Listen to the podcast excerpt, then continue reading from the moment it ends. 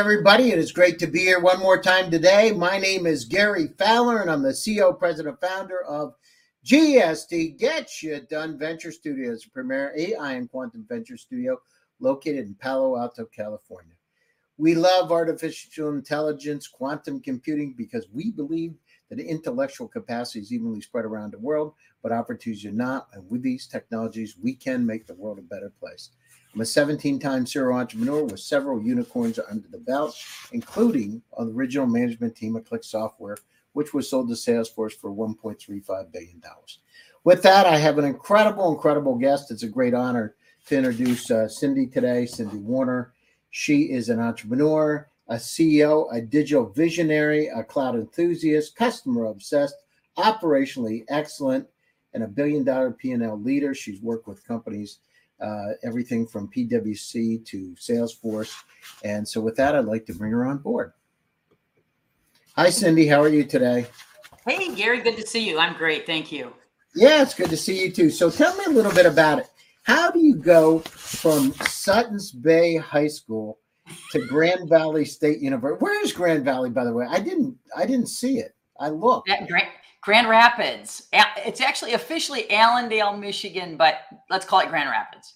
Okay, Grand Rapids. So, so how do you go from there? So, I mean, is it a uh, how many students are in the school? Oh, I don't know, maybe fifteen thousand now, something like that. I have no. Wow, clue. how do you go from there to how do you go from there to the Seidman School of Business to uh, FedEx? And you spent a long time at FedEx. You were there like ten years, right? Yeah, I was. Yeah, I was. Loved the company if I did, if if, if I didn't uh, or wasn't fearful of being uh, categorized as a transportation person the rest of my career, I would have stayed there probably my whole career because it's just a great company. I really, really loved the culture there. It was a great company. What made you like it so much? You know, they had a philosophy. It's a philosophy I still use today, believe it or not. It's called PSP, People Service Profit. And at the time, uh, and certainly I, I can't attest to that today, but I would assume it's probably the same. Um, Fred Smith and at the time also Jim Barksdale uh, felt that if you treated people really well, they would uh, deliver great service. And by that great service, we'd have great profits. And so it was really a simple philosophy, but it never failed. And I've used it ever since I left there. Take, you know, take really good care of your people. They deliver really great service or products to your customers and your customers keep buying from you and you deliver great profits. So it's simple, but I think it's it's bode well for them for their in, entirety of the company, and it certainly bode well for me in in being a leader. So I uh, I loved it there for that that pur- that purpose and that reason. You know, I remember a long time ago, I was with a company, Digital Equipment Corporation. I spent a couple of years there because I wanted to jump into the corporate environment. I'll never forget they had this saying, uh, "Do the right thing," and yeah. I, and you know when they said that, if you got into a jam and you came out and said, you know, I just I did what I thought was right, yeah, uh, you never would get in trouble for it. It actually there was no issue. It was the same. I, I, I do remember one time uh, I had the hinterlands, as I called it, of New Hampshire, Vermont, and a little part of Maine that I was managing for the company. It was my last uh, last stint before I, I, I moved on, and we had a package that was for uh, was supposed to be in Texas, and it was for a bid, like a multi-billion dollar bid for a project there. And it ended up in my station in Vermont. And they said, rent a private jet, send the thing to Texas. It has to be there today. And and I was like, well, the private jet is, you know, 40 grand. And they said, rent the private jet. Put the plane, I mean, put the package, little tiny package, put that little bid on that little private jet and send it $40,000 later to Texas. And we did. And that was, that was, the, I mean, they didn't even wince it was do the right thing. Those people expected that bid to be in Texas, not in Vermont. And uh, so, yeah, do the right thing was was kind of at the heart too of the company.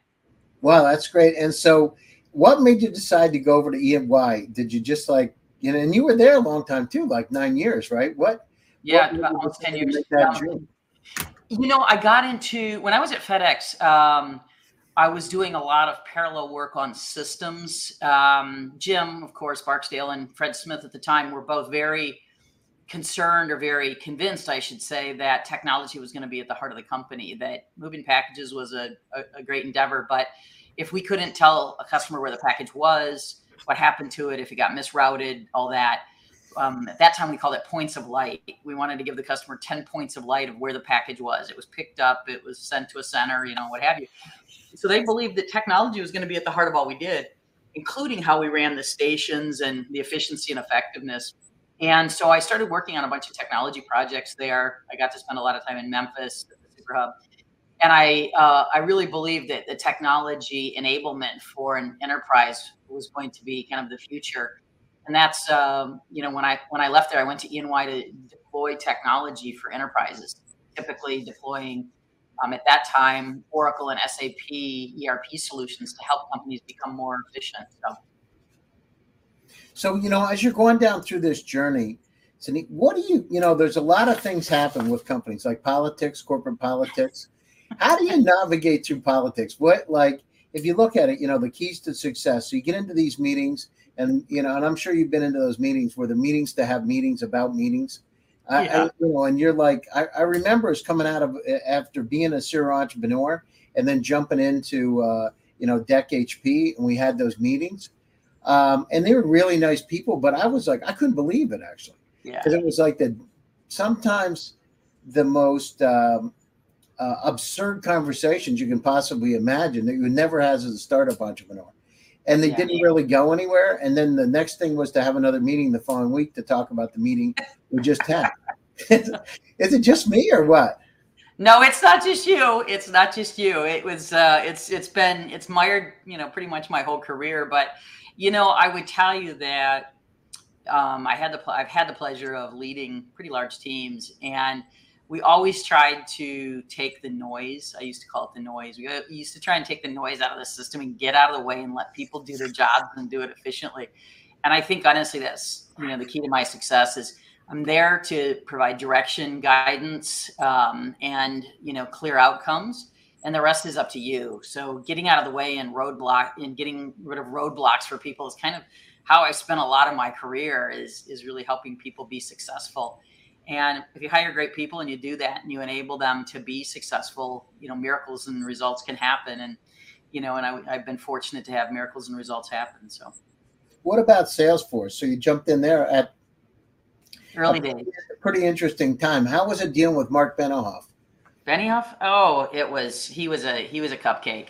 Um, he, he's a, you know, sans the fact that at that time, Koa had to go everywhere. Uh, the dog had to go everywhere. Um, His dog? I, huh? His dog? His dog, yeah, yeah, yeah. Oh wow. Um, I mean, we went. I remember going out to lunch with him uh, one day. I think it was like an Applebee's or someplace, and um, and Koa was there. Koa, and then people, you know, the restaurant would say, "I'm sorry, sir, the, the the dog can't come. Right, the dog can't come in the restaurant." And he'd say, "No, you don't understand." That was even before the service dog thing was like a big deal where you just, you know, mask your dog as a service dog so it could go everywhere with you. And Bacoa went everywhere. Um, I thoroughly enjoyed uh, the time there. He obviously is quite the visionary, but more than anything, I'll tell you, and I've followed the progress of the company. Um, he does the right thing for the right reasons. In his heart, he does the right thing for the right reasons. And so you see him stand up against injustice. You see him you know, have a very strong ESG background in the company. And Susan uh, DiBianca has been there through, you know, the entirety of the company, leading GS uh, or ESG initiatives and stuff, and doing the right thing. And, and he also puts his money into areas that are necessary so the world becomes a better place. So for all those reasons, I mean, I wouldn't say that I ever thought that Salesforce was the most amazing CRM solution, to be really candid.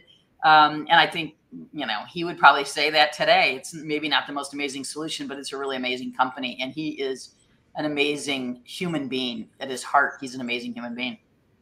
Yeah, I mean, he was. I remember Guy Kawasaki saying that he was his intern in 1984 at Apple. I had Guy on my show, and uh, and it was quite interesting. And you know, when he came out with Thin Client back in the early 90s, I remember my some people that I knew worked for him actually then, yeah. when they came out of Oracle and things. It's just amazing and good place to get some. You know, when you're going down through it, how important, Cindy, is it for stock options? Because obviously you've hit a number of these companies at the right time. How important are stock options? Options. I think I actually think they're really important because it, it means that everybody's pulling the oars in the same direction. You know, it's while you know there are some companies that that, that over rotate on stock options and and it can become um, a thorn in people's side in a company where there's a competitive edge that comes out of that right so you have to be careful that it doesn't create people crawling up each other's backs but when you think about it at the end of the day you need everybody pulling the oars in the same direction and if the company value and and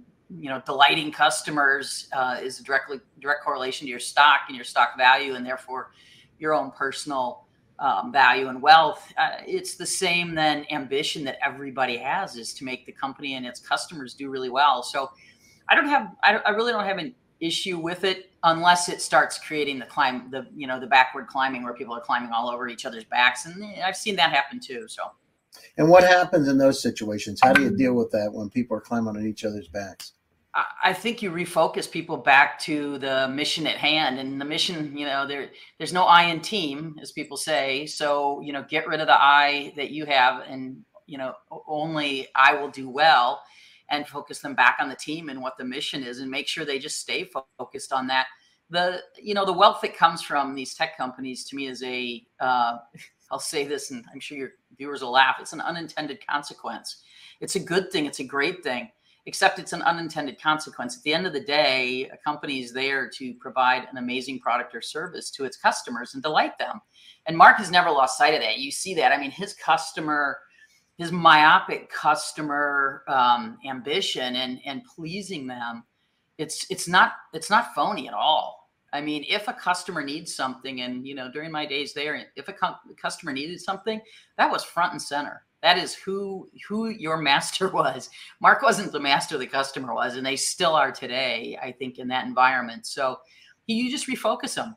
Stay focused on the customer and and pleasing the customer, and the rest will come. Right? It's back to the PSP philosophy. You know, treat people good, but make sure the customer has a great product or service, and the wealth will come. I mean, don't worry about it. And then I got, I know he had a he had I know it's changed a little bit. He had a real focus on his employees, right? For a long time, yes. really focused on them. But I know it's changed recently in the last six months or so. But what did that yeah. mean, Cindy? What did that mean having a focus on the employees? Well, you know, I would tell you that uh, the culture of a company. I'm, I'm I personally, in, in being a founder, I have spent an inordinate amount of time on on building a culture that people want to work work at. And I would tell you that uh, Salesforce for the longest time was a destination employer you know, and that's what that's what we call ourselves at 360 Me. We want to be a destination employer. Um, but that means that it has to be a culture that's healthy, that's non-discriminatory, that's got parity in pay, all the good things that people should actually expect in going to a company that unfortunately is not always the case. He wanted to make sure those things uh, existed. And I think mm-hmm. he did a fantastic job at that. I, I think, unfortunately, in the last years, um, there had to be some economic decisions made that uh, flew in the face of the customer am- or the employee ambition because obviously the margins were not what the shareholders wanted. And so it's that delicate balance between you know the shareholders and the culture. And he had to make some hard decisions. And if if, if i were a betting fool those were some of the hardest decisions he's made in the time that he's led that company. Was it hard to leave salesforce? Um i was at a yes. Uh, short answer is yes. But I was at a really uh, interesting point in my life. My mother had died uh, at a really young age, at 59 years old, and I went home to Michigan to um, to tend to my family and my sister, my nephew, etc., um, my stepdad, because of her untimely death. And they really needed, in my role and stuff, they really needed people in California. Uh, that was the very hyper growth time of the company, and and I couldn't I couldn't be present there to the extent that I I wanted to be or needed to be.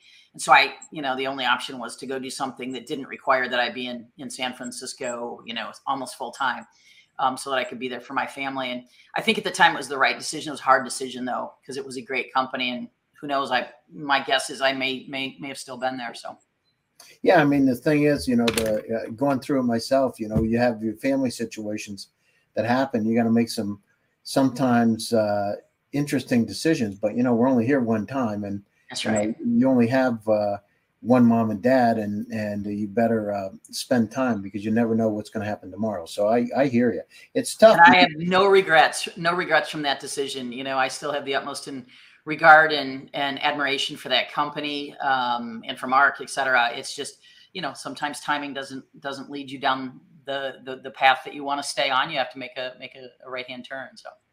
And then you went to AlixPartners, and you were there a couple of years. Were they located in Michigan, or where they located? Yeah, yeah, they're a Michigan-based company. Jay Alix, uh, founder, uh, Michigan guy.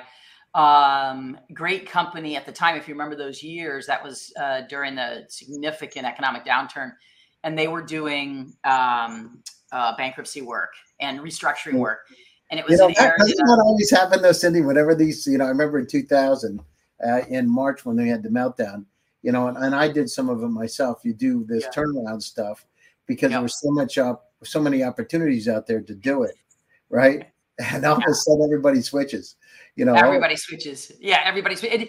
But you know what? Here's the thing: if you're in a consulting role and you see all of the, you know, the things that are thwarting somebody from growth or proper margins or what have you, you know, doing restructuring work or or bankruptcy work is pretty easy because you saw all of it. You see, you could see the train coming, and you just had to try and convince the leadership to make those changes. So in going to Alex Partners, it was great because I really believe we helped a lot of companies avoid the, you know, the the uh, horrible tranches of bankruptcy by doing restructuring and getting them back on better footing. And a lot, in a lot of cases, it was a data problem. They didn't have data to see that the train was going to hit them.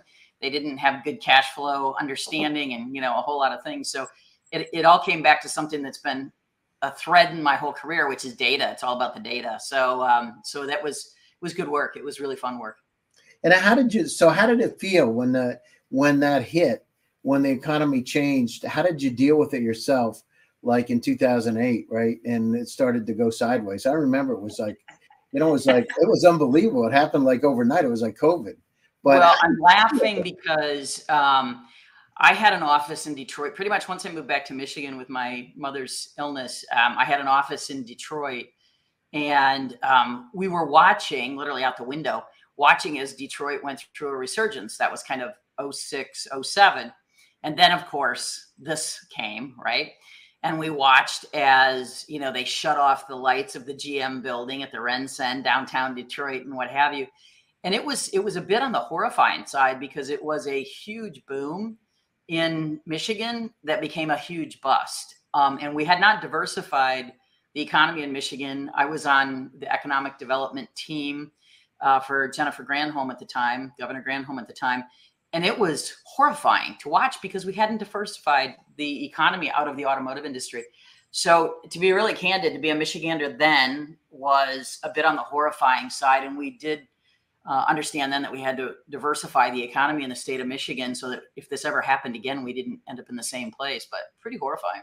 Well, I remember coming into the airport and having to stay overnight. I don't know, it was 2009 or 10, but it was like I, I had never seen anything like it. There was like I would go to the hotel, they didn't have alcohol in the hotel. There was like things missing. It wasn't COVID. It was like, and I didn't want a lot to drink, but I was like, this is like another world.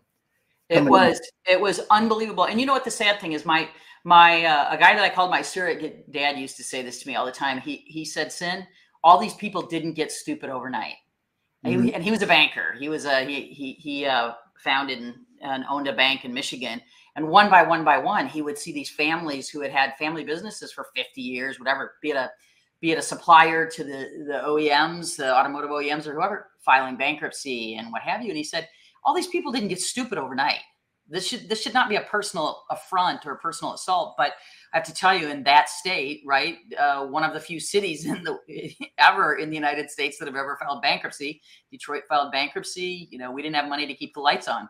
So um, being there during that time, it taught me a ton of uh, what could happen, what not to do, and even more so how to avoid that in the future. So I think we learned a lot. It, you know, we learned a lot the hard way. Yeah, so you went down, then you went to PwC. Was that still? Were you still there, or where were you with? PwC? Yeah, yeah, yeah. Still, still, still in Detroit, um, and love, love, love, love uh, that company. Still to this day, love that company. Great consulting firm. Um, really a great firm that that has great cultural values and beliefs. Um, huge focus on DEI and really mean it. Um, and just a just a great, great company um, I got a, a, good chance there to do a bunch of work at Microsoft and a bunch of work at GE. I was kind of the lead tech partner for GE and the lead partner that helped uh, Microsoft take all their properties to become cloud-based properties. So those two projects, huge projects, um, and really, really learned a ton and, and had a, a, great go of it there.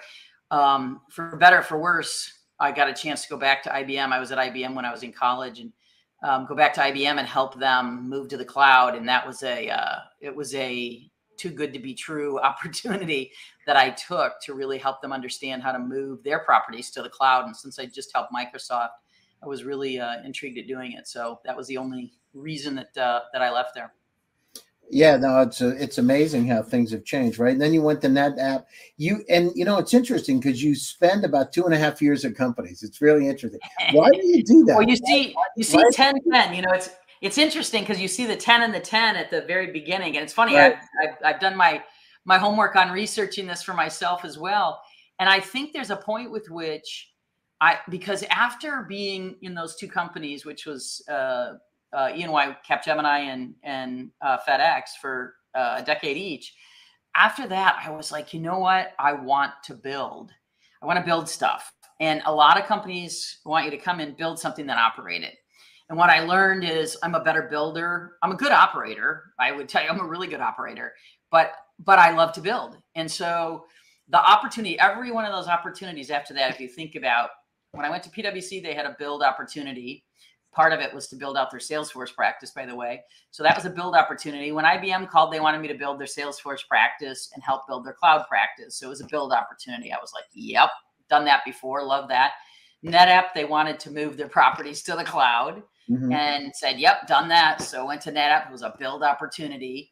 And the same with Amazon. Obviously, Amazon is a builder culture. And so the thread that runs through it is after I left uh, EY Capgemini, wherever there was a really compelling build opportunity, which ironically seemed to happen around two and a half years out.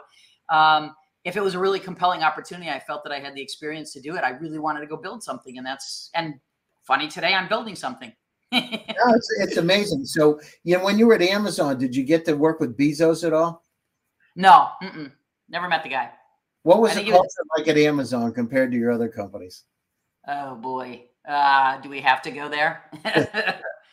um, not uh, a healthy culture, uh, despite no. their despite their their best efforts. I think they added a, to their what do they have like twenty two now leadership principles or something but they uh, they added a leadership principle to become the world's best or Earth's best employer or something like that. And wow, um, I honestly would tell you, it was unlike any place I any other place I had had, had ever been. Was a back climbing culture. I love the builder side of it, but the builder side of it came at a at a cost because they didn't have any guardrails around building. And by that I mean, you know, uh, strategic plan. You know, kind of what's that uh, pro forma, kind of what's that, budget, kind of what's that.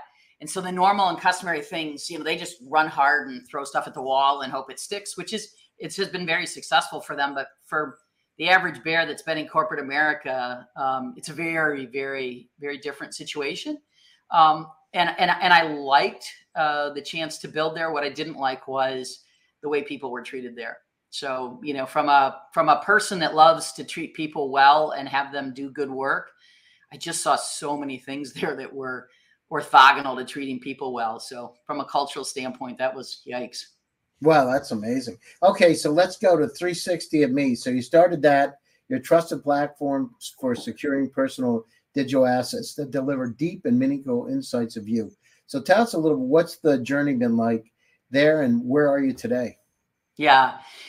Yeah, it's been a great journey. And I, I would tell you, harken back to um, you know, the conversation about saying I had lunch with Mark Benioff. At one point, we were trying to figure out how to, um, or or the challenges that we were having with building the marketing cloud at Salesforce. And one of the things that I said to Mark over lunch is, I don't understand why people know what they want to buy. Why are we out there trying to find those people that know what they want to buy? Like, what if they raise their hand, right? And I and I continued down the path of trying to understand why in the world this was like, you know, uh, finding Waldo uh, to to be able to connect with somebody who wanted to buy something. And then I started investigating the how data is taken from people, how data is used that really is somebody's asset, it's your personal assets and what have you. And I came to the conclusion there had to be a better way. There had to be a better way consensually to give your data to somebody that you wanted to buy something from and have a trusted relationship. Mm-hmm. And so, you know, that was long ago. And as I continued to watch even the um, the data privacy market evolve with GDPR and what have you, I continued to develop this solution and and really believed that a consensual relationship could make commerce, a bidirectional commerce exchange, something that two people could benefit from. It would be a value exchange between an enterprise and a consumer.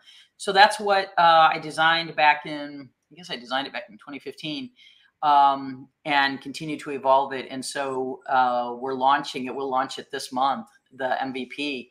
Um, and we're doing phenomenal because with the both the compliance landscape, but also the necessity to get consent from people to use their data, which is continuing to be more and more aggressive from a compliance standpoint and from a mm-hmm. regulatory standpoint.